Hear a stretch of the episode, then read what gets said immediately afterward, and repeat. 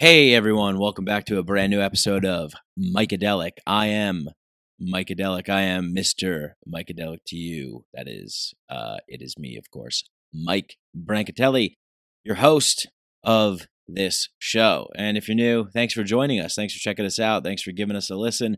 This is a show where we talk a lot about big ideas from a psychedelic perspective, a psychedelic mindedness, always with a focus on cognitive liberty, the the right to choose to do with your consciousness whatever thou wish. Uh, because, of course, you own yourself, you own your body, you own your mind, you own your soul, you own your spirit, and you should be able to alter that or affect that in whichever way you choose without causing any harm to anybody else. Of course, because none of us would do that. We're peaceful, loving people, man and we just want to party and chill and have a good time here on planet Earth while it lasts, while it's still green in some parts, while it's still clean in some parts, because truly there is beauty to be found everywhere if you just pay attention. I know that sounds a little cliche, but I'm running out of uh, I'm running out of uh, non-cliche things to say. I think there's a reason why things become cliche sometimes. It's just because there's truth to it. So trying to put my own spin on here. But anyway, I'm really super excited about this uh, episode because um got to talk with uh, one of the dudes who I think is doing um doing great things for the for the world of adva- you know for advancing uh, psychedelic discourse and dialogue and for introducing these ideas, these kind of weird eclectic ideas that we talk about on this show, you know, introducing them to a wider audience. It's uh, none other than Shane Mauss at Shane Comedy on Twitter shanemauss.com, and he hosts the Here We Are podcast. Here We Are podcast, where he interviews scientists about the meaning of life and um, and much more, of course, because uh, he recently just uh, completed a uh, 100 city comedy tour about psychedelics um, called the Good Trip Tour. And yeah, he's just a really super interesting dude. You know, a lot of times in these podcasts, I feel super, super, super, super great, grateful, grateful to get an opportunity to talk to the guests that, uh, that I get for this show. Um, usually, the show goes for about an hour, sometimes a little bit more. Um, I always find it to be super fascinating to to go to dive dive deep. You know, to get even get deeper. And I think get that Shane is one of these guys. I'm not going to do a big super big intro. I'm just going to talk about a couple things and then we'll get to the podcast. But you'll see it's a great podcast. He's uh, a very interesting guy and he has a great perspective on a lot of things. Funny dude and um, and insightful and wise and and you know um, I think that uh, this is the kind of person that I think if you you know sat down with for three four hours five hours and just really you know got rolling that you could uh, you know dig deep into some into some pretty phenomenal uh, areas and topics and subject matters. But anyway, he talks about a lot of that stuff on his show. Here we are, his Here We Are podcast, which is phenomenal. So go check that out. And uh, I think we did a pretty good job of talking about that today on this show. And um, yeah, I a couple announcements uh, before before we get into the show. One is that I think I'm going to take a break from it, from releasing podcast episodes with interviews or guests on them I think I'm going to do a few episodes after this episode. There's going to be maybe four episodes where I'm going to tackle some kind of big subject matters. Um, most of them personal issues, but you know how my style is. If you listen to this show, I kind of intertwine it uh, with the micro and the macro, the interpersonal and the personal, and the you know individual and the collective, all going to be tied together.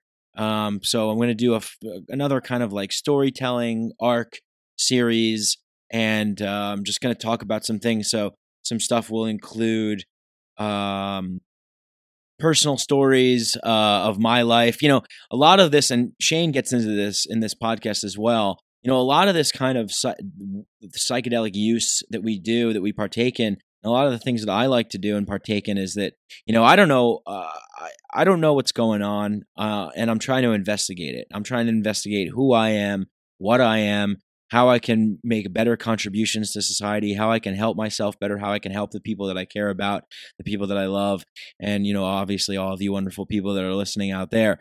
But you know, it, it's how can I really kind of do all these things you know just explore life and and and try and just get as much out of it as i possibly can and try and turn as much of the of of turn as much bad into good inside myself and outside in the world as well and you know i think that's a noble effort and i think that's the effort that i want to pursue and that i have been pursuing to some degree.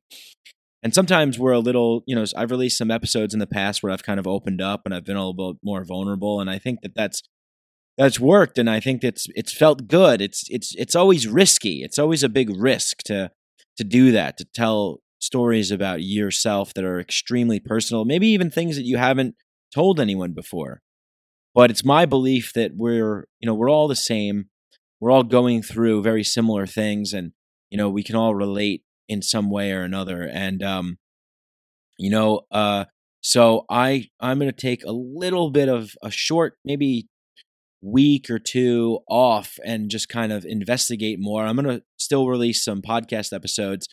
Uh, so, you know, I'm getting confused, I guess, when this one's going to come out and everything. But basically, what's going to happen is uh, I'm just going to take a little bit of time off. I'm going to do a little bit more kind of personal ex- exploration and growth, and obviously, you know, trip and have some different experiences and stuff. I made a little to do list and uh, of some things I want to do, some places I want to go, and and and things like that. So going to do a little bit of that and then I think what I'm going to do is I'm going to do a four part episode story series exploring kind of what I've learned in the in the adventures that I've been on and and telling a little bit of stories from my life uh, from from you know growing up uh, to now and kind of intertwining with everything. So that's what's going down. I hope it's going to be fun. I hope it's going to be good. Uh, I always try to to do that for you guys, and um, make it entertaining and exciting and uh, and novel and new.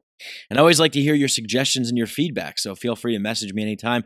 Oh, a couple announcements. So, or not announcements, but like I kind of want I I'm trying to update my website uh to make it look good and I want to I want to get some better kind of I don't I'm not not I'm not particularly keen with uh onto graphic design kind of stuff. I mean, I do little simple things here and there, but I'd like to learn a little bit more. I don't know if anybody listening maybe um, has experience with that, but wants to maybe help out, design some cover art kind of stuff for the episodes, or you know maybe help with the website a little bit or something. And you know we can talk about compensation or whatever, but uh, basically just want a little bit of help with that stuff. I want to you know, I have these visions of how I want things to be and and you know, I have a very creative mind. Unfortunately, it's only me doing this stuff here myself. So uh it's hard to kind of like learn all these things that I have to learn and then and then do them. Um, you know, I'm trying, uh, moving along. So any uh, assistance or advice or, you know, if anyone can maybe help out or has any suggestions, that would be awesome because uh, I got some really cool things I'm thinking about implementing and trying and, and creating, and I, would love to get some uh, get some uh, help on that. So that's one.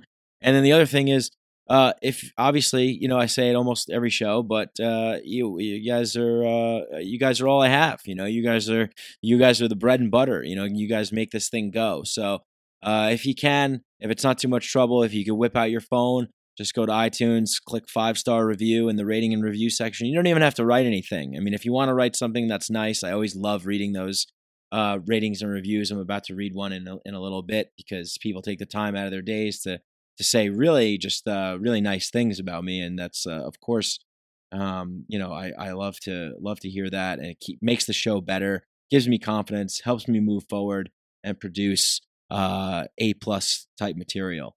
So uh, thank you, thank you, thank you, thank you. And if you want to go a bit further, you can uh, you can go to Patreon and just throw as little a, as a dollar a day to uh, to Patreon there. So you just go to patreon.com slash Mike Brank, M I K E B R A N C.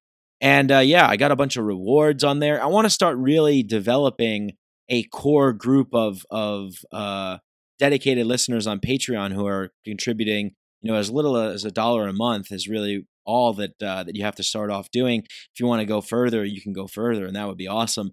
But um, but yeah, I want to start to really kind of use that group, that Patreon group, to kind of experiment and preview things and include more of the Patreon, the patrons into the discussion, into the podcast. I want to do a fan group podcast and just experiment with some stuff, some ideas, and and do some things. So, um, yeah, that Patreon thing is is is starting to um, starting to, to to be very very good. You know, it's a it's a good community. It's good people who are invested, and you know, shout out to everybody who's contributed. You guys are awesome. Really appreciate it, and um, really looking forward to putting in a little bit more effort on the marketing front to get this show out there. You know, the the ideas and the things that we talk about on this show, if you feel as strongly as I do about them and you feel as passionate as I do about them, you know, it's like, well, how do we how do we make how do we make more people aware? How do we make more people uh, you know, tune in and and basically, you know, doing that is just kind of making making making sure the show is better, making sure that there's a lot of uh, ratings and reviews so people see it and they, you know, it, it moves up in the charts and it has just more exposure. And then, you know, obviously having some money to put into some marketing efforts, you know, to try and target maybe some people on Facebook who have interest in psychedelics and liberty and stuff like that. So there's some some big things that we can do and we can really take this message and carry it on, spread it and grow this thing and and uh and you guys are a part of that. So I thank you for for being a part of this uh this journey and yeah, we got a great episode today and I'm just going to read this uh a few reviews here from some people that left some reviews um, recently, and um, and yeah, and these these uh, these reviews are awesome. So I, I love them very much. Uh, we have uh, K Bushel three two three. Uh, 324 sorry left a uh, review saying watch this it's important exclamation point i'm so glad that i found mike's podcast i think it's very encouraging to see people not only confront but also start a conversation around these very important yet often taboo topics and issues with such honesty and confidence. Please keep creating more content, Mike. Thank you. Thank you very much, K Bushel324. Always a trip, Jeff Rule 8. Love listening to Mike's thoughts on everything from politics to drug culture. So shout out to you guys. You guys rule. You guys are awesome. Um, thank you so much for those kind words and leaving those reviews. And yeah, this is uh this is an interesting medium that we're in here. This is an interesting venture. It's uh you know sailing out into the the uncharted. And I just want to read a little something that I wrote recently. And um you know, I I, I said uh I called it I guess I titled it seeking. Um because I think that everybody in our lives we're all seeking something. We're all wanting to to have something whatever it is whether it's just to throw on our favorite television show after a hard day's work or you know if we want to improve ourselves run an extra mile or if we you know whatever everybody has something that they want to get to a place that they want to be some somewhere something. Search for some answer some way something to something to change something to improve something to be better. So we're all seekers in that sense and uh, i just wrote you know in the search for something more in your life you may come to opportunities to take a leap that leap may be very risky and strange and uncomfortable, but it is in that strangeness and that risk and that uncomfortableness that leads to a whole new way of seeing things with new possibilities emerging that you never would have conceived of before because you were stuck in the limitations of a certain way of thought. Once those limitations have been shattered open and you're able to see things from a radically new perspective, a new vantage point or a new a new perspective rather with new information and new confidence. Many people refer to this as waking up. And there's many different stages of waking up in one's life. It doesn't happen all at once or it doesn't have to happen all at once. But there's many different periods of waking up and it all starts with taking those little leaps, one after the other, having the faith to take a leap, to trust your gut and have the, you know, the the the the, the confidence to trust yourself. But waking up doesn't mean that everything's going to be peaceful and rosy and sunny and harmonious all the time. That's not really what true waking up is. True waking up means that you know that you now have the ability to choose to believe in a world where you know that achieving peace, harmony, and ease is possible. When you choose not to hide or run, but rather open your eyes and walk towards it, into whatever that thing is that's nudging you, that's saying move forward in the face of resistance. That is the way.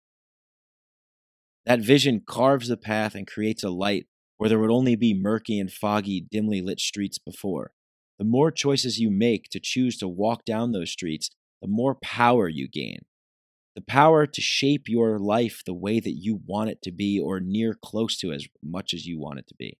This isn't some wide eyed fantasy of the secret of imagining something and having it pop into being. No, it's about literally imagining something, conceiving of it in your mind, having the vision of it, picturing it, playing it out, running a simulation of what that thing is, what it would feel like, the visualization of it, and then doing the hard work and the oftentimes drudgery of putting that act of motion into being to work to to work towards achieving that goal of that vision of what you want that's the that's the tricky part because that's that's it's like we're magicians and wizards but we actually have to use the, the the realm of the real world to take the visions that we have in our head to manifest them into reality. It takes time it takes dedication it takes focus but the beauty of the world it opens up to you. The more power you create in your life the more control you take over yourself the more power you give and the more power that you give the more power that, that comes your way as well the power to create your life more like the way that you want it. So, you know, when you do this and you continue to do it, that's when the beauty of life opens up to you. It's always been there, you know, it's always been there, but now you're just ready to see it and you and you understand it now. And whenever you get a glimpse of that unlimited potential, you realize that everybody has this power. Everybody has this capability to see things and shape their reality in the way that decreases suffering as much as possible in their lives and the lives of people around them while propelling yourself forward with a content and fulfilled life worth living. Not everybody is, is ready or willing, but everyone is capable. And that is what makes the possibility of the impossible possible. All right, guys, thanks a lot to listening to this intro. You know what to do if you love the show. Like it, share it, subscribe, tell a friend, tell a coworker, neighbor, cat, dog, ant, slug, caterpillar, whatever, uh, go on Facebook and and share it, spread it, tweet it, um, and uh, leave ratings and reviews, and check out Patreon. All right, thank you so much. Uh, without further ado, here is uh, host of the Here We Are podcast, comedian Shane Mauss.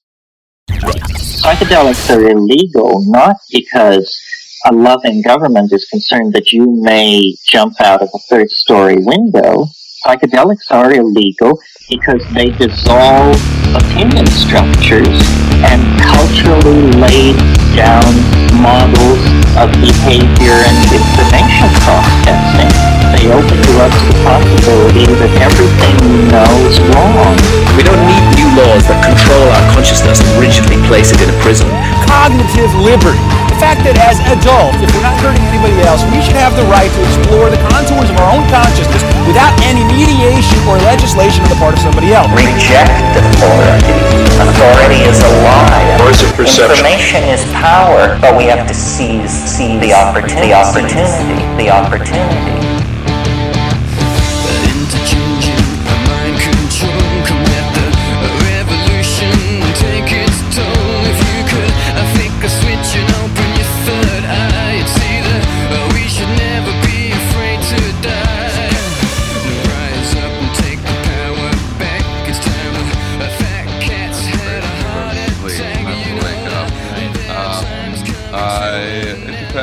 Depends on the day.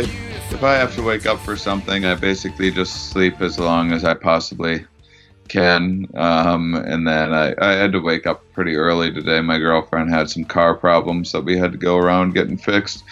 But uh, yeah, meditation works well for me. But uh, I usually I usually get into like a little bit of work or a little bit of reading first and then meditate after my brain's awake a little bit it just takes me a little while for my brain to wake up, and I, I don't uh, use a little coffee sometimes. I'm trying to cut back on my coffee intake a little bit though, but whatever.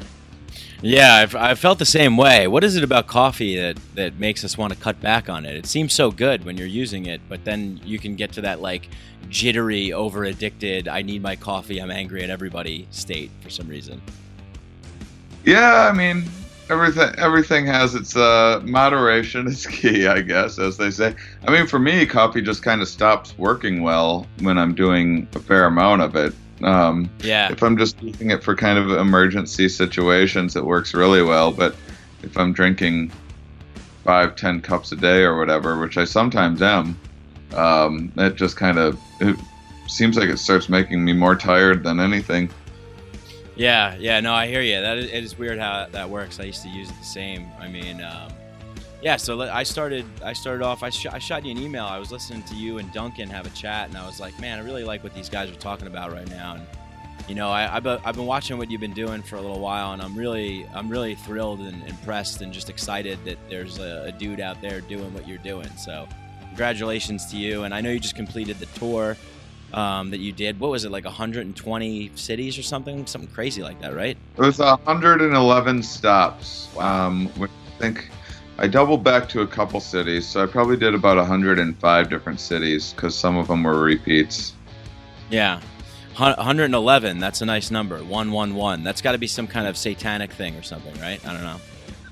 Uh, yeah, I pretty much only do satanic rituals as often and just you never know, just in case. Yeah, just hedge your bets, play safe. Yeah.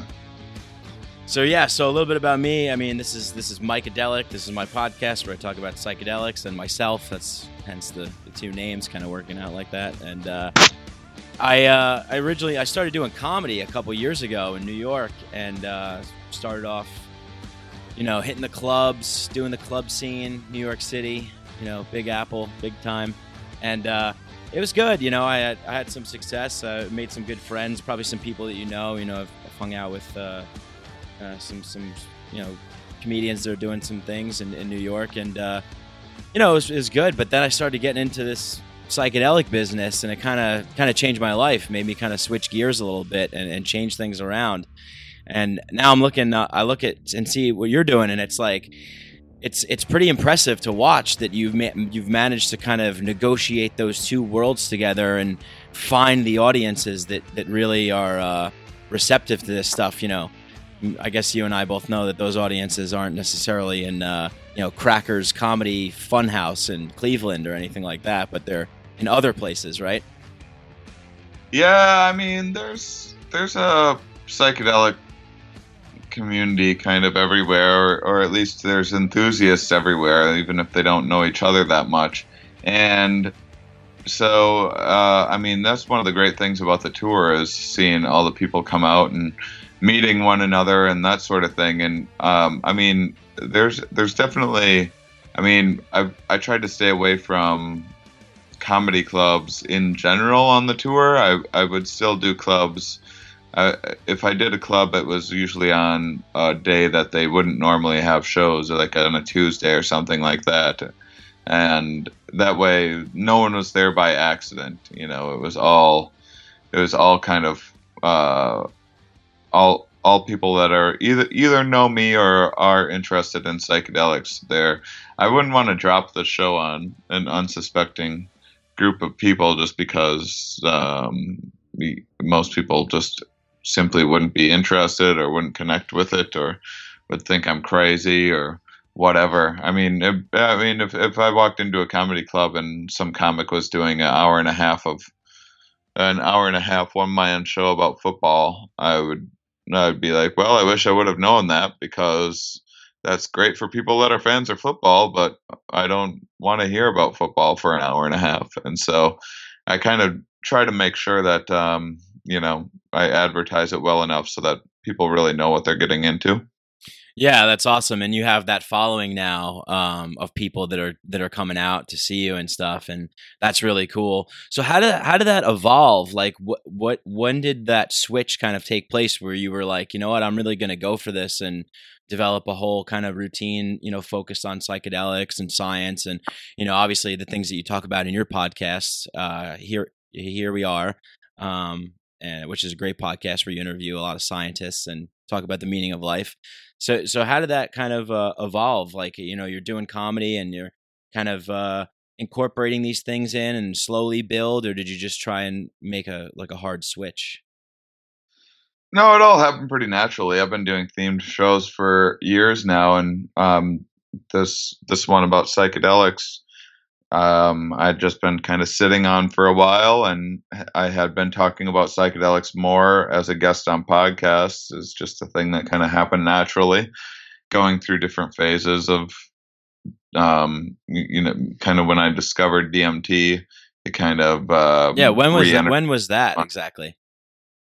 I don't know, four four years ago or so is when I really started um, doing a fair amount of DMT, and that kind of rejuvenated my uh, enthusiasm for psychedelics. Not that not that I didn't have it uh, had never really gone away, but um, DMT got me very excited about things, and um, so yeah, so I talked about on podcasts some, and then you know, next thing I knew, I was kind of becoming a little bit known for um, this guy that talks about DMT and psychedelics and science, and so um, I tried out this kind of uh, this show that I'd been kind of sitting on and had been brewing for some time, and um, people liked it right away. It, it, took me a long time to kind of figure out the marketing and figure out how to target the psychedelic enthusiasts out there, but um, it ended up working really well, and so um, yeah, I mean the after I started filling rooms with it, which took like I said, about six months before it wasn't just like it was really hit or miss in the beginning.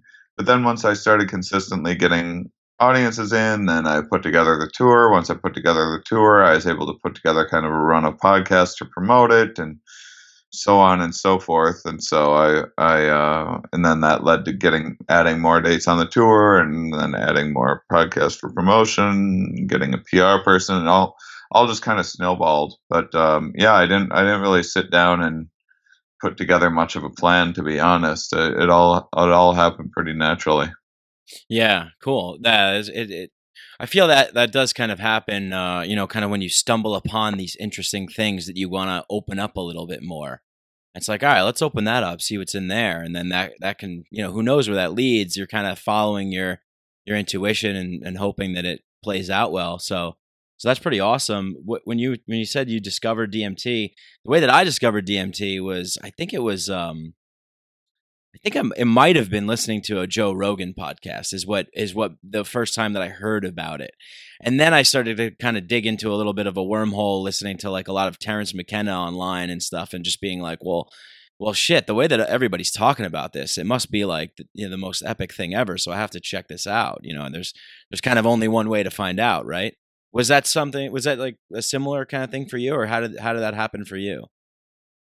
Um, someone told me about it.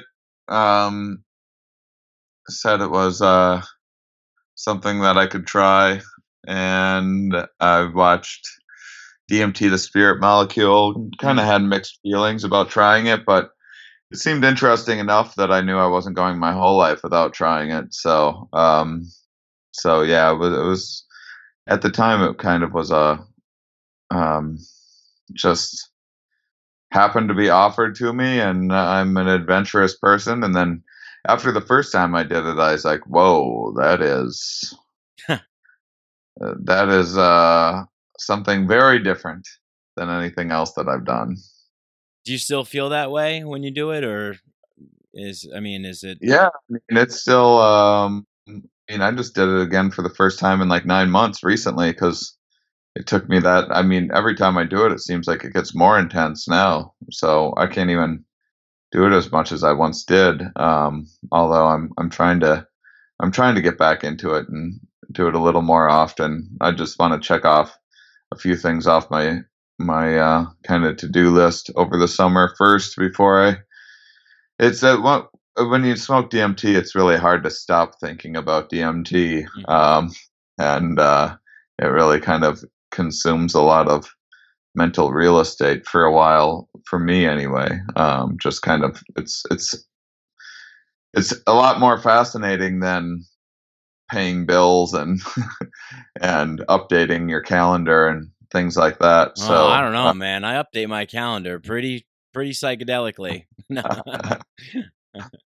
yeah so so you know there there has to be like a little bit of a balance there but but uh, yeah dmt is, is still one of the most fascinating things i've ever done and and I'm I'm putting together more shows more specifically about DMT in the future, and so I'm I'm kind of looking forward to that because I'll be adding some some artwork and stuff to my uh, my show, and so people can kind of see some of the imagery and get a little bit better sense of things without having to do it. Is the idea?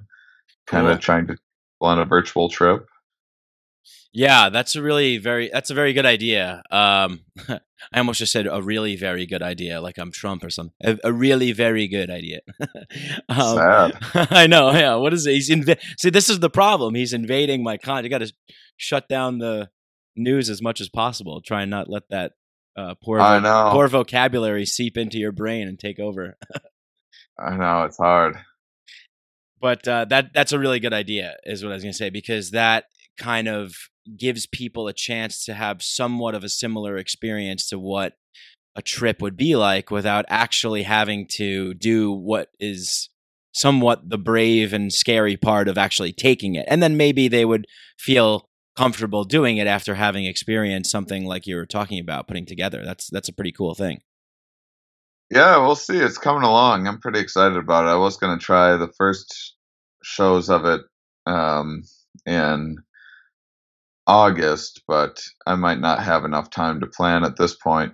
Um, and because I'm coordinating with different artists and stuff like that, and figuring out all sorts of uh, interesting ways to go about doing this. So, do you know are, have, do you know and or have you spoken with uh, an artist named android jones Uh, Um, I know of him. I haven't spoken with him, but we, I believe we know of each other, and um, I, I think, uh, I, I don't know. I think like the director of my documentary or something like that got a got a hold of him yeah and was was uh, yeah, interested in some of his stuff. Yeah, he's doing some. He's do- there's there's a few people out there doing some pretty incredible stuff Mhm. and uh, yeah, he's one of them.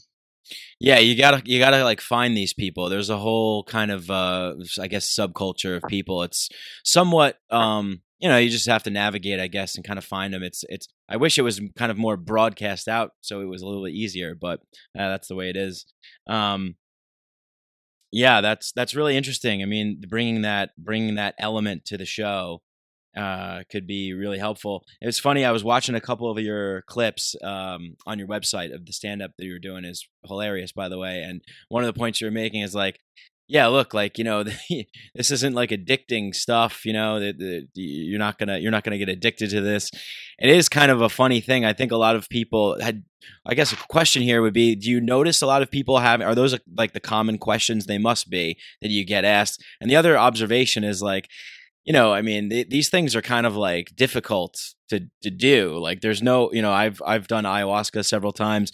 It is not something that you are like addicted to. It's quite the opposite. Uh, I think it's pretty funny because of all the kind of indoctrination and the and the stigmatization that the drugs have had over the last thirty years. You know, I think you know my parents still think that smoking marijuana is the devil's weed. You know, it's a so it's hard to kind of chip through that. How do you how do you kind of do you do you find yourself like having to do that?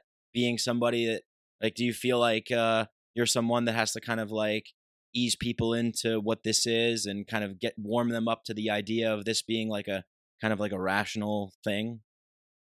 Yeah, I mean, I'm trying to bring everyone together a little bit. Hopefully, I'm. I mean, I'm trying to be as inclusive as possible. You'd need to be a little careful with that too, because when you try to make things overly accessible, they they can be watered down and dumbed down too much. Um, but you know, I, I try to give people credit. I, I'd say probably my favorite types of uh, my favorite kind of reaction to my show is is the people it's usually like someone's significant other or um you know a a enthusiast like sibling or or coworker or parent or something like that that they've been trying to kind of explain this stuff to but didn't quite know how and that person comes to my show having never done a psychedelic but just kind of wants to know a little bit more and then um, feels a, a little more open minded about things after that. That's kind of the the people that I'm trying to reach the most at this point, and and you know, there there's just some people that are just never going to, you know, there's a lot of nervous moms out there that are just they just simply can't hear anything, and uh, you know, they're just so conditioned and so scared and oh my god the drugs the drugs what if the kids do the drugs? and have no idea that there's different ones out there and meanwhile they're gobbling any kind of like diet fad and whatever else that is addictive and or in a placebo at best. And uh, so i mean there's definitely people that are going to be kind of impossible to get through through to for now. But there's also in the psychedelic community there's kind of some of the some of the enthusiasts out there are kind of a little on the arrogant side and are kind of a little bit like oh fuck them. They don't understand. You know they'll they'll never understand. They don't get it and i think a, a lot more people get it and a lot more people are more interested and intelligent enough to kind of get some of these ideas than people sometimes get them credit for. I mean, it's it's uh, you know it's just hard for everyone to understand one another. Sometimes it's people look at um, you know some of these psychedelic enthusiasts and they see them as like a bunch of a bunch of weirdos that don't have real jobs and blah blah blah and they just they just don't understand them. And meanwhile there's psychedelic enthusiasts that that think that all these other people are a bunch of corporate slaves that are working for the man and just don't understand things and, and they just don't understand them. And and all all these things are just kind of different aspects of ourselves that we all have to have. All of us want to have some time for relaxing and being creative and following our passions. And then we also need to put food on the table and have we have these responsibilities. And these are all just different aspects of ourselves that some of us navigate better than others and different aspects of us that we don't like or like to ignore or address. And and so uh, uh, all, all, a lot of these out groups are usually just like aspects of ourselves that we don't like and we just it's it's just that we don't understand one another because we don't understand ourselves very well yeah yeah, no, that's that, that's wow, very well said, uh, Shane. Very well said. That's yeah, it's like um, there's so much noise. There's so much extra noise in today's world too, with the internet and um, you know Twitter and and everything like that, and even Instagram. You know, it's you could be scrolling through and you're following people that their accounts are like you know spiritual DMT master or whatever their names are. I don't know, like uh, you know shaman, digital shaman man or something, and they'll have posts like. Uh, you know, like fuck these sheeple, like they're all blind, they can't see, and it's like, yeah, yelling at them is gonna is gonna make them understand, like make them come around. So, yeah, the understanding is is so key. Uh, I think what you just said is pretty uh pretty profound, actually. Um, what um so you did you went to a uh, 111 different spots, or or I guess some overlapping, whatever, about a, about 100 or so different places around the country. Was there any place that like really kind of surprised you that made you understand something that you thought you understood, like a, about a particular kind of place or kind of people or something like that? Well, I mean, there's definitely a trend where it, it's not that I.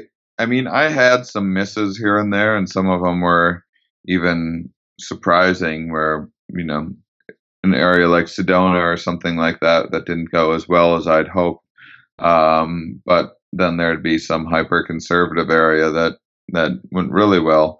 And uh, one of the one of the big trends was a lot of times in in these kind of conservative um, areas is where there would be um, the the most enthusiastic people because those people the psychedelic enthusiasts that were there the people that were into you know arts and more creative things were kind of surrounded by you know what is ultimately sort of a close-minded uh, group of uh, people and culture and society and very kind of bland and stale. I mean this is just Uh, like liberal and conservative is is really kind of a rather silly term. It's just it's just kind of about how interested you are in new experiences and and how as opposed to being into kind of sticking with what you know and traditions and routines is is really all all that it boils down to. Um, and then we we instead give it these stupid political labels so that we can act like it's this very important thing. Um, uh, and and or like the other the the other party's brainwashed or something like that. Whereas there's just a lot of natural genetic inclinations toward um, toward being adventurous and toward being careful and a lot of environmental influences as well. But um, but if you're if you're in an area where like everyone is very very cautious and and you're someone who is a little more toward the adventurous side, then those areas can feel like a prison for you. At least that's how I felt growing up in an area like that, a small town kind of conservative area in uh, and, Wisconsin. Yeah, yeah and um, and so so you know when I'd come through those areas, sometimes those people, even if it was a smaller number of people, those people would really, really be um, that much more enthusiastic and that that much more grateful. And those were those are some of the more fun stops that I had. Cool, man. That's awesome. Yeah, it's it, it's kind of like you know finding your your tribe and kind of like connecting with them. I mean, I definitely felt like that growing up too. I mean, I you know come from a kind of you know suburban town built in the built out of the dream of the 1950s. You know, kind of like pick, white picket fences, Americana, and then trying to uh, yeah, it's it's it's interesting. You brought up the conservative liberal dynamic, and um, I know that you're interested in in personality and the you mentioned the genetic uh, th- factors and everything else. I recently spent like the last like week taking all these big five personality tests online and mm. stuff, and just getting yeah. real getting real into it because I'm pretty I'm pretty interested in the uh, in the in the ideas of kind of what shapes our views and why why is it that certain people uh, you know the know for certain that these people are the devil and that you know these people are evil they got it the wrong way man they're just not thinking right these people are backwards you know we got to go over there and we got to show these savages how to live you know these this kind of mentality like where does that come from from people? So i'm very interested in that kind of stuff and how it shapes societies and cultures and what kind of people it produces what kind of spaces we create that sort of thing.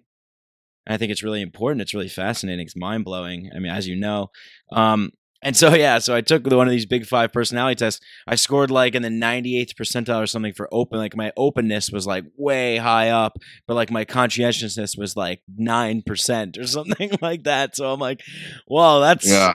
I kind of need to like raise that up a little bit. I got to get shit done, you know, man. But um, I'm the same way. Yeah, yeah. Well, I mean, you're getting shit done though, so kudos to you. I mean, yeah, but it's it's an uh, it's still, an effort, right?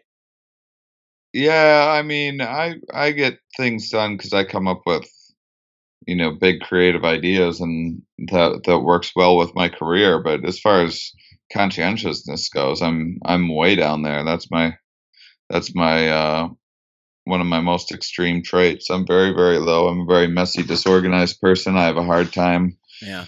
Kind of motivating myself to do simple kind of nonsense tasks and so yeah those are i i rate kind of the same in both of those as well yeah yeah welcome to the club welcome to the bottom of the conscientiousness barrel but hey to the top of the openness so that's that's cool but yeah i i, I went through uh, some of this trouble and when i was hit, you know doing comedy every night i was going out and just um you know i remember i was like sitting I think Robin Williams had just died, and I was like kind of shocked. I mean, I wasn't like the biggest but it's you know it's Robin Williams. The guy was always happy and excited, and it kind of like made me think. I was like, why would that guy? Like I thought he was like the happiest person ever, and I was going through some depression myself, and I was sitting there, and this other comedian was like, well. You know, the only time we really feel good is when we're on stage. I mean, that's kind of why we we do this. And I was like, well, shit, man. Like I, I'm trying to like make myself feel good all the time. And, you know, I kind of noticed for whatever my personality traits are, that that I get there's a lot of comedians that I would be friends with and hang out with, and they're when I first started doing comedy, I thought it was going to be like a party. We're all everyone's going to be laughing. You know, it's just going to be a good time, fun all the time. Man, there's some cynical, jaded motherfuckers out there, and and I had no idea that that was a part of it. And there was a dark element to me. I I learned, and I was like, holy shit, I'm like tapping into this depression. It kind of made me funny on stage, but it kind of tore the rest of my life apart. And it was pretty hard to get through and that's where psychedelics kind of came in and helped me out a lot you know just experimenting uh you know with with with mushrooms. I mean i you know i would just start eating like six grams in my in my room in like silent darkness and just going off world for a couple hours and learning some stuff to try and kind of sort myself out get myself together because i think you know mental health is extremely important and i noticed that mine was deteriorating so I don't know. Maybe you could talk a little bit about that. I mean, what you've seen, what you've observed, and you know, um, uh, depression, mental health, uh, comedians, and, and, that sort of thing. If you have anything to to kind of you know add to that, that'd be cool. Yeah, I mean, that's definitely a thing in comedy. That's for sure. Um, I uh, I'm someone with uh, chronic depression that that I've been managing and working on, and seems like it's been improving quite a bit over the last few years.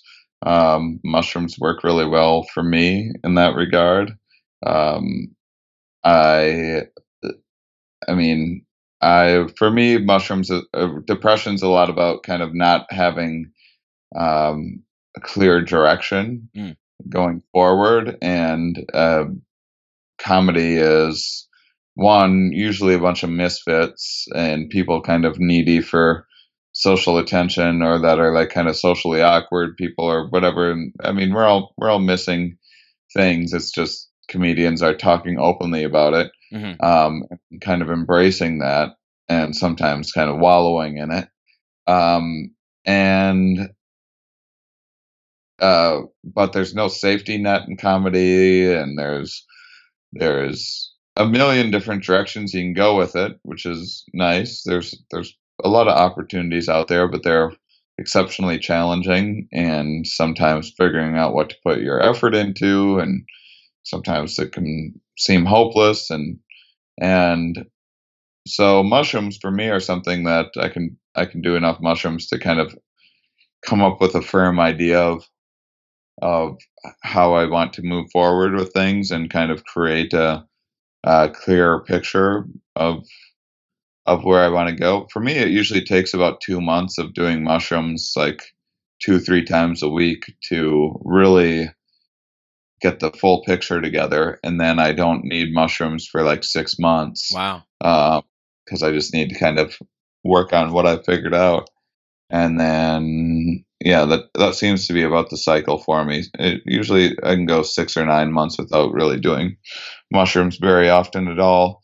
But of course, now I'm um, kind of psychedelics is a big part of my act at the moment, and working on a documentary and developing um, a docu series potentially, and maybe hosting a TV show about this stuff. And so it definitely has me doing more psychedelics than I normally would have a natural inclination to do and it's been really nothing but helpful for me i have to say. I mean there there are times when when i feel like psychedelics they kind of if you do them enough and regularly enough especially if it's like the same kind um they seem to kind of not have that much effect if you're not taking the time to integrate and everything. And so then it's like well now what do i do usually I do mushrooms to get me out of that funk, and now mushrooms don't have that much of an effect on me.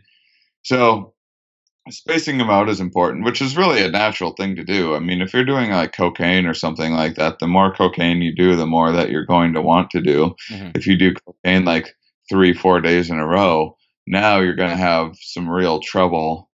Um, uh, you know, with withdrawals and and you're definitely going to be thinking about cocaine more than usual. Whereas psychedelics are, mm, it seems like the more psychedelics that you do, the less inclined you are to do them. Um, I mean, it for me, it goes back and sometimes it's like the longer that I've gone without psychedelics, the more I kind of forget what it's like, and therefore the more nervous I am. Um, but whereas if I just did mushrooms last week, I'm like, oh yeah, I can do mushrooms, not a big deal.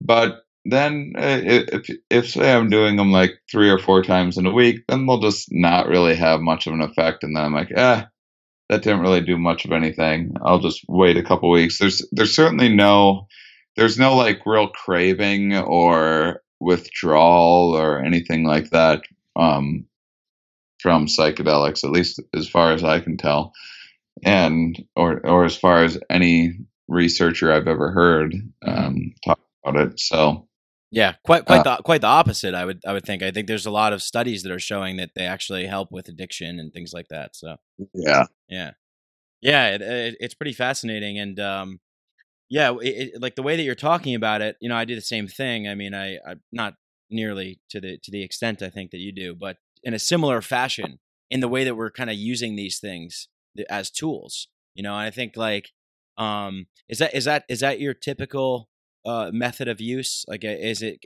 are you doing it solo by yourself? Or are you with people? do you have like a typical way of doing it? Um, I haven't done many solo ones lately, but I prefer solo trips the most for myself. I mean, not that I'm recommending that for other people, but yeah, solo ones are my favorite. Mm-hmm. Um, I just haven't been doing much of that lately. I, have been uh, let me think, or have I? Uh, yeah, a little of both. I've been, I've been more. I've also been. I also realized that that um, I was doing them a little too much by myself in regards uh, to.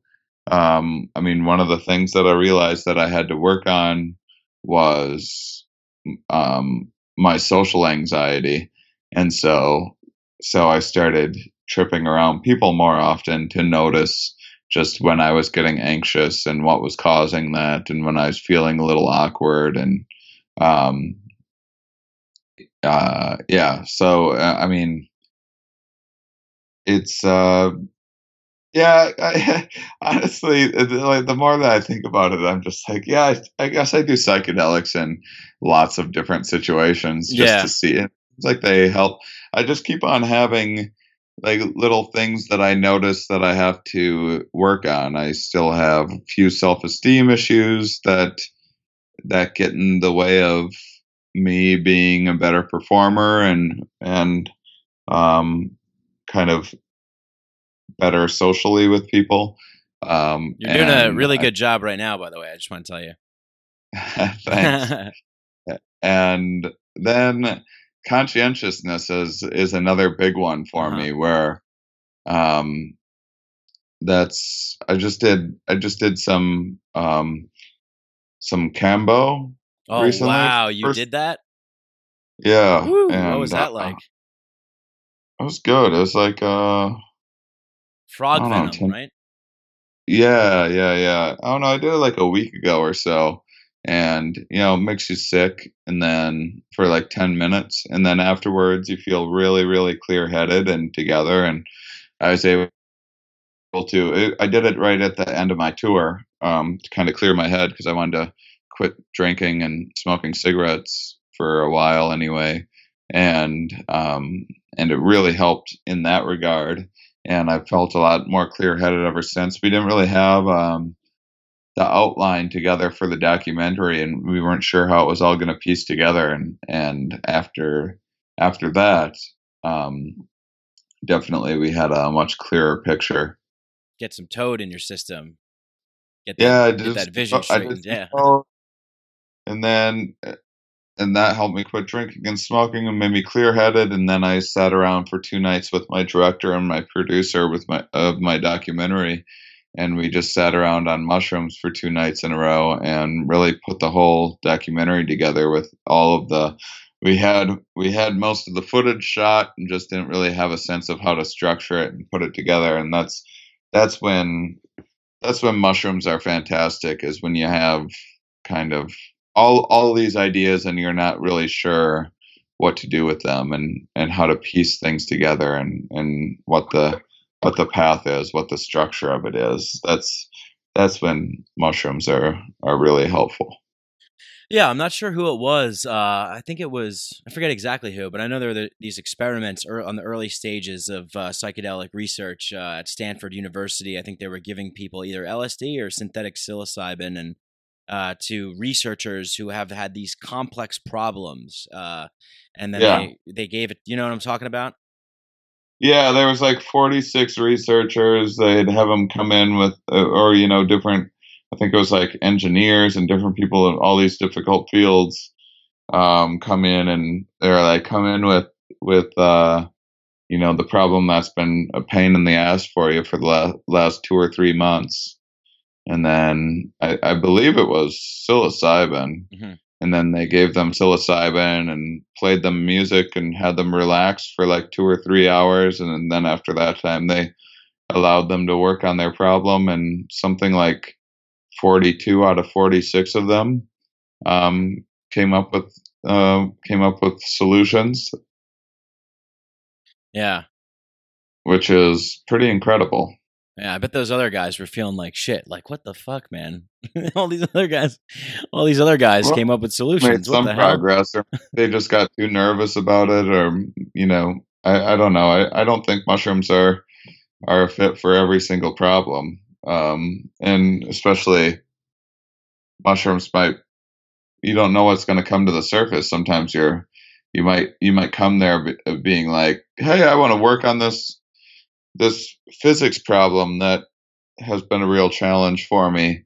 And then you eat mushrooms and start thinking about your childhood and some sort of issue with your parents that you need to resolve that isn't what you intended on resolving, but um, but that's what ends up being resolved. So, so Yeah. I mean, still, that's those are pretty impressive numbers. When s- it, it was something to the effect of like 42 out of 46 people, or some it was something right around those numbers. So that's uh, that's impressive. Yeah, very impressive. You're right, and that that is another thing. It's like you never know what could pop up, and I think um, what uh, Sara Gael and um, a couple people over.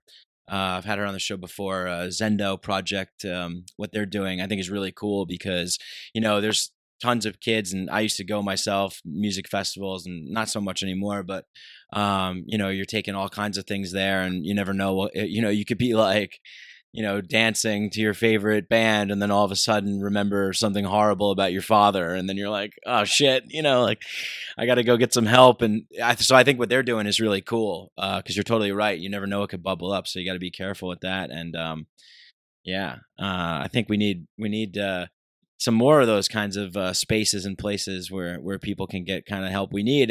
I think a lot in a lot of ways that we're in this weird era right now where there's like you know the, I don't know it's, it just seems like this is the right time for this. Do you ever get that kind of feeling like it's the right time for this kind of stuff to be talked about more and to be shared more just because you know I had this guest uh, on my show um, Daniel Pinchbeck. He's uh, author of a book called How Soon Is Now. It's a really fantastic book talking about all of the problems that we're going through. And he the way that he kind of looks at the world is uh, as if we're going through this kind of uh, almost like a shamanic initiation phase where there's a lot of turmoil that's happening. Like we're in this big collective like bad trip you know like trump is president like there's all these weird things that are happening and he looks at that as like the shadow of our unconscious that has like come to the surface and now we have to like face this thing and, and deal with it i think it's a pretty interesting take i mean uh, what do you think about that Yeah, I mean, um, I I enjoy that take. I mean, I wonder if if it's. I mean, I I do think that there's a lot to that. Mhm. Um, I do wonder if that's overly an overly positive reframing of this Trump crisis, where a lot of people are um, just simply being conned and um, are so uh, uh, unable to accept that, and whether that's because they're embarrassed or because they're tuning into the same echo chambers and outlets, or because they're scared or they just don't have the cognitive capacity or the education. But you know, they're they're simply um, being conned by a con man who is not even good at it. I mean, I don't even think he's that that bright of a uh, individual, but no, he's definitely exceptionally dangerous and and Yeah. and cares first and foremost about putting his name on the universe. You know, he want and wants to be wants to be king of the universe and and does not give a fuck about anyone else and anyone that that can't see that is uh has some real blind spots um but uh i mean that that might be a, an issue where the this this is you know a reflection of our own inner greed and ego and and selfishness um rising forward. And and there's enough of that out there that people are admiring that trait and praising that trait because um, that's something that they're valuing in themselves. And that's what they want to be. And they they want to be king. And and they want they want to speak their mind and and be able to bully people around and um i mean i hope that it, i hope that that's not a reflection of i i keep on trying to give people enough credit um to hope that Trump isn't a reflection on them, and they're they're simply, um, you know, being being duped. Mhm. I have a lot of rel- relatives that are big Trump supporters, and I I believe that they're just, you know, have never left their small town and don't really understand what's going on in the world and see it through their TV that is scaring them for ratings yeah, and they're just being conned. Um, and I think this is, um, you know, um, I, I don't I don't think that everyone is a con man, and um, so in that regard, uh, I I don't I think a lot of these people are very good natured people that are well intended that are being duped by a con man. Um, so that that would not be a representation of kind of what's going on in our collective unconscious when we're just um, being conned. Now, if it, if it is the other way, and and we're all a bunch of egomaniacs that don't give a fuck about anyone but ourselves, then then like you know, Trump is a really nice representation of that. Um, so so I don't know. It's tough to yeah. say. Yeah, no, it is tough to say, but I, I like the approach that you take, and obviously with your podcast, you're a man of science, right? Would you say that would be correct? I mean, I try to be. You know, I, I, I consider myself a science communicator. I, I feel I feel very uneasy even even doing these little political rants. Um, and and I I actually never. You can go through my Twitter or Facebook or anything. I never once said anything about any Republican candidate that was that was uh, that was uh, you know in in the um, nominations. I I just, but I always I always made fun of Trump, and, and unfortunately didn't take it seriously enough. I mean, it might be a reflection that we're so um, we're so addicted and caught up uh, in television Mhm. and reality TV, and I mean that's something that a, a lot of people are actually falling for, and really don't don't have a clear understanding of how how fake it is and listening to I mean I have I have friends in comedy that call into local morning radio stations to do like these characters to ask to like play a hillbilly to ask like some dumb question or whatever so that people can go man this caller called in and he sounds so stupid and he has this dumb and these are all like scripts that that uh that there's like a whole team of people creating for Oh these man, syndicated shows. And and I, I and but people think this stuff is real. And, and so I mean it could be a symptom of that that that people are uh, worshiping these televisions and it's their only escape from their miserable lives is to get stuck watching this moronic mind-numbing stuff just for a little bit of an escape from their horrible jobs. And so they're voting for uh you know trying to turn our country into a reality show as well because that's the favorite part of their lives Um, so, uh, but, but, uh, but yeah, I, I never said anything uh, negative about any other candidate other than that con man, scam artist, reality joke of a human being scumbag. But I don't like to get political, is what I'm trying to say. yeah, no, Uh, I, I hear you. I understand. I think I think it's. Um, I, I've been trying to step away from it too. I, I used to do another show where I was. Uh, it was kind of all about you know the politics and breaking down the election, and I kind of, uh, I kind of like didn't like what I was becoming.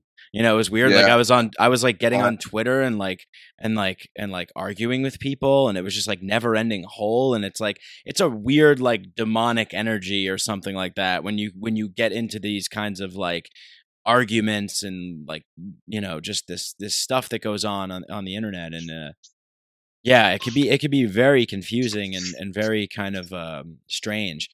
And there is something to this this theory of the of these people who are you know i was at home visiting my friends in the suburbs of uh new york and you know we were like talking and these are some guys that i guess had never really left town and you know something came up and they were like yeah but like what about ice like they're so scared of isis. Like they were like talking about isis as if it was and i was like yeah i, I don't know if it's really that big of a threat really to be scared of like i think maybe there's something other things that we should be worried about that's like more important you know than than something that's like kind of far like away and disease. yeah Yeah, I mean my my grand my grandparents are are always always always um really concerned with uh, they think that you know ISIS is infiltrating their hometown. I don't know, have you ever heard of uh Lansing, Iowa by chance? uh not really Um well, either has ISIS. right Um it's a town of about a thousand people. yeah and no one gives a fuck about it. And it's deteriorating rapidly, and ISIS is not moving in there. It is nowhere on their target list, and they're just so deeply, deeply concerned about it. And this is, I mean, this is a lot of this openness stuff where, where there's a, a lot of uh, this kind of em- embodied consciousness where um, you have people that are, um, if you take, say, my grandparents, for example, that are toward the end of their lives and they are living in broken down home, in a broken down home, in a broken down town, in a broken down body. Um, everything, their body, their house, their town is dying. It is crumbling around them. And so the whole world seems as if it's collapsing around them. Life, as they know it, is in the rear view mirror. They don't have dreams going forward. They don't have like, oh, I'm gonna, I want to do this. They don't have like five year plans or or any anything to look forward to. They're not making any like positive changes in their life. They're simply just slowly dying. And so they're looking at life as this thing that they used to experience and grasping desperately to go back. Can't we go back? Oh, can't we make it great again? Mm. Wouldn't that be? Wasn't it so great? No, you were just young and your house wasn't falling apart back then and your body wasn't falling apart back then and your town wasn't so shitty back then uh, back when it still had a fresh coat of paint on it and there wasn't potholes all over the sidewalk. Because you live in a small ass town that's falling apart this is just what happens.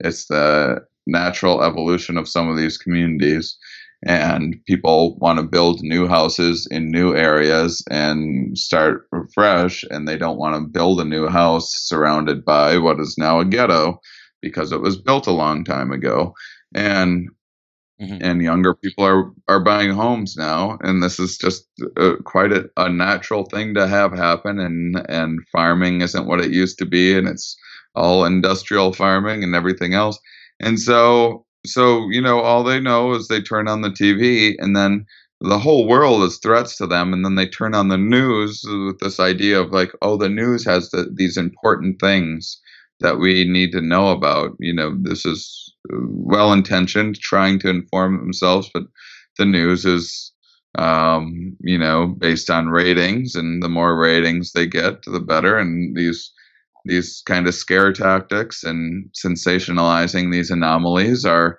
a great way to grab people's attention. And so, um, you know, rather than sitting there explaining heart disease, which is just depressing, you know, people don't want to be depressed. Um, hear about how, heart disease, hear about how you have to eat better. hmm You know, is like really inconvenient. You don't want to. You don't want to turn on the TV and and get some lecture about your dieting, and then hear about how like all life ends and how how uh, what what an impossible feat it is to take uh, to uh, you know work toward curing cancer and these things that are an actual threat. What you want is like a good old fashioned scare. Um, you know, the same way we watch horror movies and Yeah. everything else. Um, and so that's that's what the the news is really really good at delivering every single every single one of them and you know it's just for different demographics you know fox fox scares uh fox scares a bunch of old conservatives and like the small town folk and then msnbc scares scares liberals with you know like every everyone the kkk is everywhere you know, Fox is saying ISIS is everywhere. MSNBC is saying that the KKK is everywhere, and and uh, I don't know what the fuck CNN is doing, just some pop culture garbage. Last I checked, but uh, you know, it's all it's all just you know, Yeah. it's entertainment, it's it's ratings, it's because to go and learn something, you have to do like what I do in my podcast, which is you have to go and talk with people that actually study things and some of this stuff can be really dry and really mundane and you know people are la- uh, listening going like this person's a comedian. Why when are the laughs? When are the laughs? And you know i want uh, uh, cut to the chase. I want that exciting part.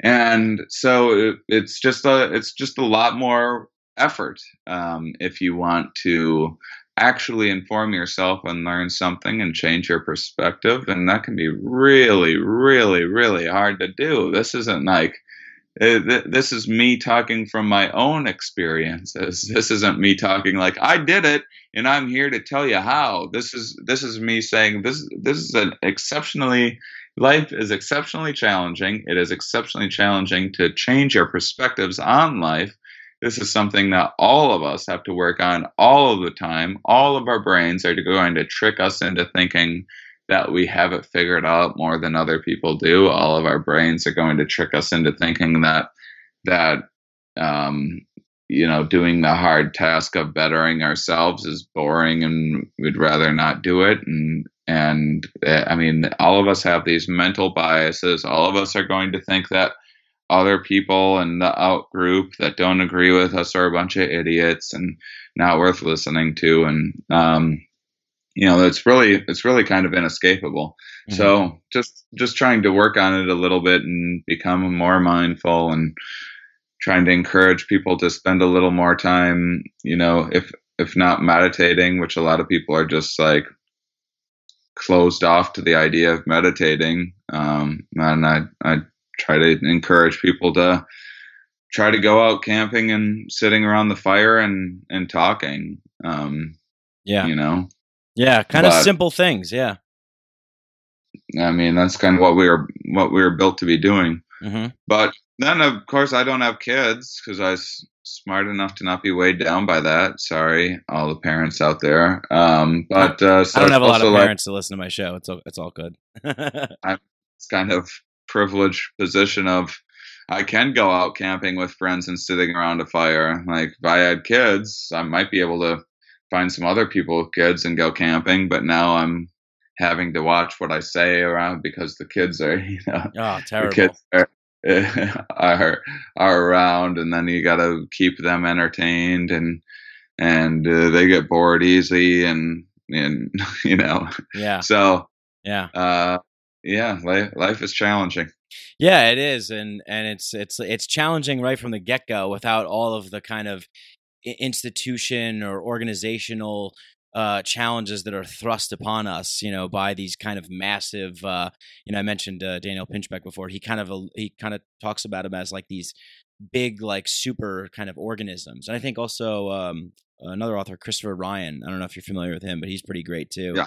Yeah, he talks about them as like these super organisms. And I think that's a really good analogy because it's like you have these massive like companies and corporations and just these massive power centers that of course have an agenda so it's like already just being born being a human is like hard to figure out and now you have like these massive like monolithic like you know places trying to like persuade you to like think more like them like you need this or you need to be afraid of this or that or the other thing and um yeah so it's a fight it's a it's a i think it's a scramble and one of the reasons why i like psychedelics so much is because i think psychedelics ha- helped me kind of decondition eh, or break out of that mold and and and bring me to a primordial space where I am just like a being of of uh, I am just a being, just like everybody else is. You know, we're all the same thing. And once you get once you can set your vantage point, I think from that space,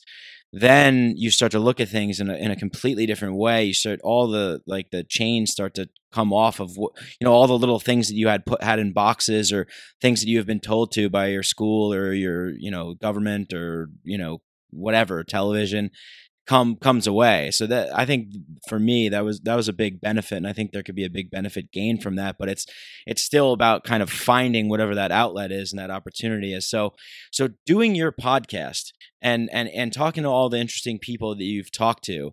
Um, and and you know kind of exploring with your psychedelics and doing your comedy and all that stuff like all this experience that you've have all this journeying uh, are you are you an optimist for humanity for for people for i guess what what people would call kind of maybe waking up trying to improve them their lives and improve the lives of, of people around us maybe make some better decisions and get some better people to kind of be in the uh, the decision makers and so on. Uh, do, do you feel optimistic about that? And um, i guess two yeah. yeah you do?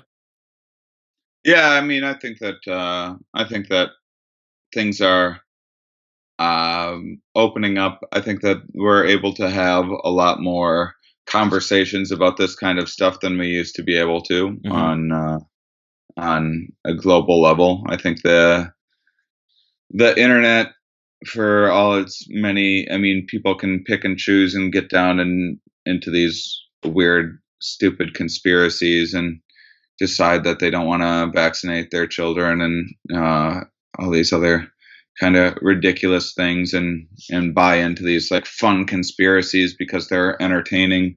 Um, and and it, you get to think that you know more than anyone else because you found some weird uh, site with wait like, a second shane you're trying to tell me you don't know about the lizards on the moon? Is uh, you don't know about that yeah, no, I know about the lizards, um, and and I'm uh, I'm uh, I'm in their control right now. That's Damn why it. I'm. Yeah, he's a shill. Yeah, yeah, exactly. Um, but uh, but other than, I mean, I I think that uh, entertainment is maybe the way forward because it's what people retreat to always when they're at work, listening to uh, uh, podcasts now is like a big that's the thing that uh, you know people used to just have to sit miserably at work and listen to you know the same thing over and over again. There's like a lot of truckers that listens listen to podcasts now where before it was like maybe you'd get your talk stations or whatever which are garbage.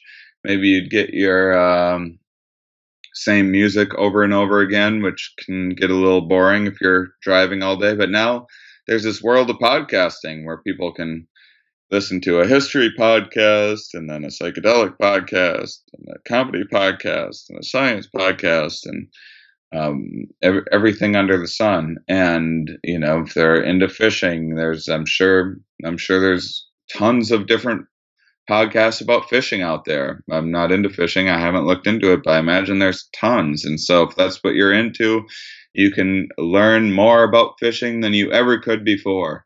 And um, and then you might hear people on that fishing podcast talking about some new board game that they're playing, and that might get you into board games or something like that. Now you're off and, and listening to this other thing, and it's kind of like this Wikipedia wormhole where you can keep on. Uh, oh, I want to learn about this. Ooh, what's this thing mentioned in here? Now I can learn about that. Podcasts are sort of the same way in that regard, and and I think that I'm optimistic in that regard. I, but I also just got done with a 111 city tour where I I got to actually hang out with um, all of the smartest, coolest, most interesting people because those are the people coming out to my shows. Whereas, um, I, you know, eventually I'm going to have to start going back to comedy clubs more um, to work out new acts before putting together more tours like this. And um, and I imagine I'm going to have to go through the same discouraging crap of like seeing people drinking too much and and uh, yeah. and being assholes. But I was I would say I'm optimistic. Um, I certainly I certainly believe in myself and my ability to communicate some of these ideas to people that wouldn't normally have them, and that's what keeps me going. And um, and I think that uh, I've I've been able to create a, a tiny little bit of change in the world, and I'm a no-name comedian that no one's really ever even heard of. Um, and so, so if I'm able to do that um, and have other people that listen to my podcast go and then um, show off their knowledge at dinner parties with something they heard on my podcast, and then that inspires someone else to go and read a book about evolutionary psychology or something. Um, I think that does that does give me hope. Um, so so yeah, um, I mean, it's it's tough. Who knows? It's it's gonna be it's gonna be hard for people to be like, hey, we need to be we need to be more open minded when some people are just very very close minded about life and that's just their natural state and they view it as a virtue um, it's going to be hard to open those people up to seeing other people's point of view, and um, and they're definitely going to uh, fight against any kind of progress. But um, you know, the world keeps on changing, whether people want it to or not. So unfortunately, those people are just kind of going to get left behind.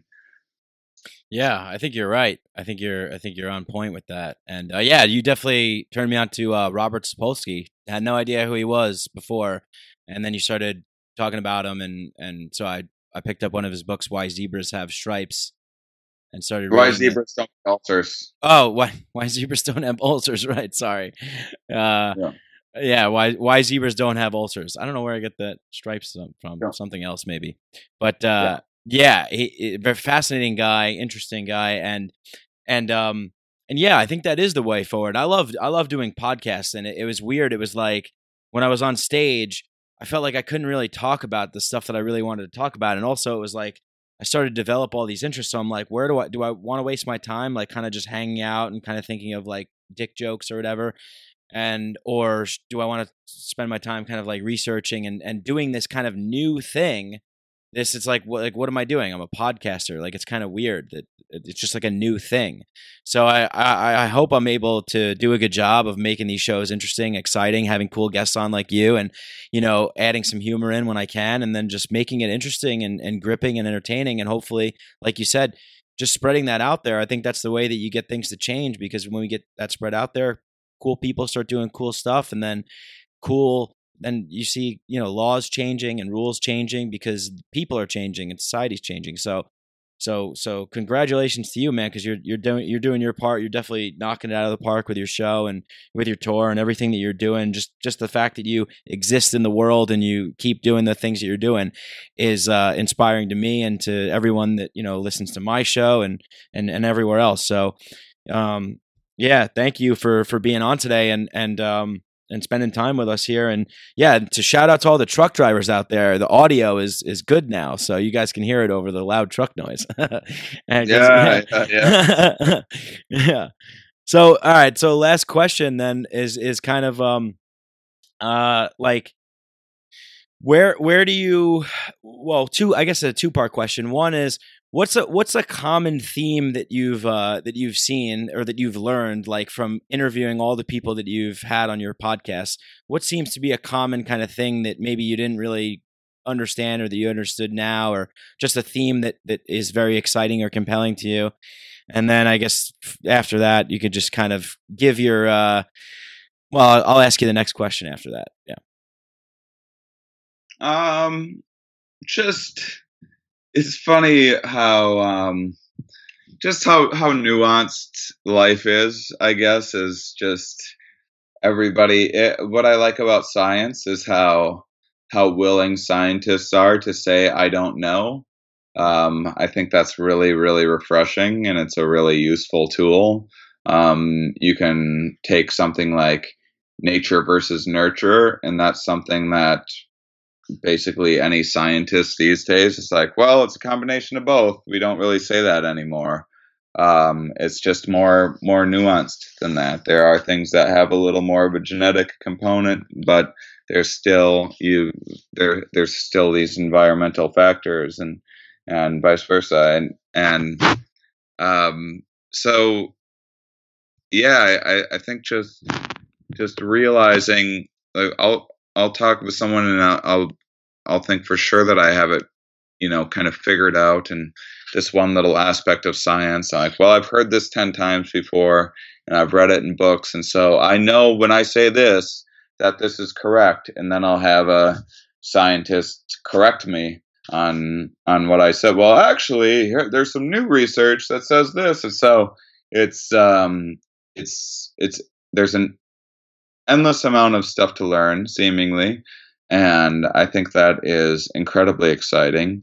And I think that's what that's what um, gives me hope and excites me that uh, that will never be done learning. And um, yeah, Awesome. Yeah. And you and everyone listening, you can learn all along. Go check out Shane's podcast. Here we are. There's, you know, learn learn along with Shane, learn along with the guests there. There's fantastic guests on there. I was just looking at a couple of them. You had this meditations and mushrooms, behavior and biology, something about lucid dreaming and music, and there's all kinds of amazing eclectic topics of, of all sorts. So what's the what's the most kind of mind what's the most mind-blowing like revelation or discovery that you've had in the past 6 months? Hmm. Oh boy. Um, yeah, save the big one for the end. in the last six months, ah, um, well, there's definitely been a thing career wise where I just started saying no to um, the industry quite a bit. I, I started um, mostly as a comedian. You're like trying really hard to get attention, and then like maybe trying to land a meeting with someone who's who's going to give you the keys to Hollywood, and you're working on your pitch, and then you get notes back, and then you go, oh well, okay, they don't like that. Well, I'll change it and I'll make it this way. And and six months ago, I kind of um, or maybe a little longer than that, but six months ago is when it really started paying off. I was just kind of like, fuck it, I'm done. I'm not taking notes from anybody. I mean, I'll, I'll, I'm happy to take some suggestions and everything, and I'm happy to hear people's opinions, but I'm, I'm not going to cater to what other people want anymore and I'm just going to do my own thing and I'm going to make it happen by myself if I need to. Now with crowdfunding and everything else, it's it's possible to do that. Fortunately, I haven't even had to do that yet, but but I've basically been telling the industry like, no, I'm not really even interested in meeting with you or or going in and being like, here's what I want to make.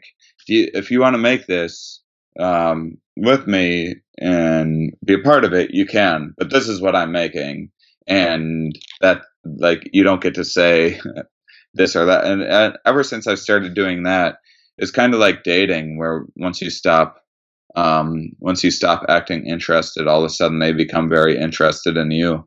Um, and so it really, it really drove, you know, the stupid thing that your mom will tell you about like be true to yourself or whatever um, really ended up uh, uh, hitting home that much more with me now. Um, and there again, that's that's it takes a long time to figure out who you are and what exactly you want to have that confidence to do it. But um, but definitely, I feel like kind of taking your own path and and not making a lot of compromises and saying, okay, this is exactly what I want to do, and I know this is what I want to do, and I'm going to make it happen with or without anybody else um, can be a really empowering thing. Hell yeah. Follow your gut, follow your instincts, follow your passions. Go go with that for sure. I mean, yeah, I've totally noticed that there's so many friends of mine who are comedians who are just doing uh, just outside of comedy as well. Just you know, people are just they're creating their own things. They're not waiting for for kind of like you know the stagnant industry that doesn't really know how to put out good stuff anyway. So yeah, it's it's pretty cool to hear that. Well, Shane Mauss thank you so much for being on the podcast. Tell the people where they can go find you and follow you and uh, everything else. It's Shane Mauss, M A U S S dot com, and also the Here We Are podcast dot com. All right. Excellent. Awesome. You know what to do if you love this show. Share it, like it, spread it with your friends. Tell a friend, tell a family member, tell a neighbor, tell a coworker. And uh, if you want to support the show, you can go to patreon.com slash Mike Brank. You can donate as little as a dollar a month. Or you could go on iTunes and leave me a nice five star rating and review. Whatever you do, thank you for listening. Much love to you all. Peace.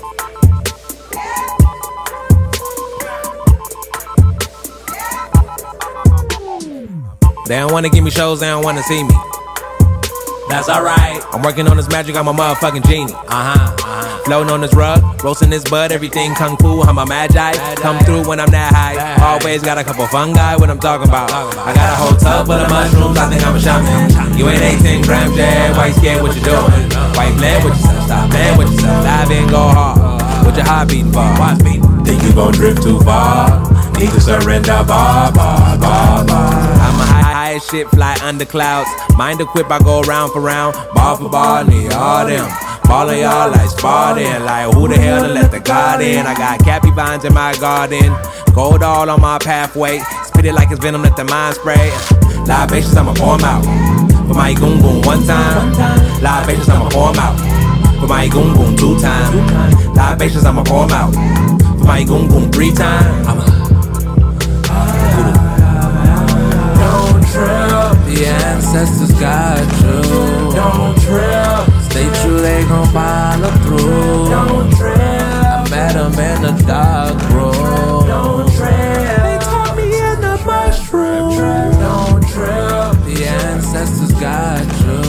Don't trip, stay true, they gon' follow through. Don't trip, I met them in the dark room. Don't trip, they taught me in the uh-huh. mushroom.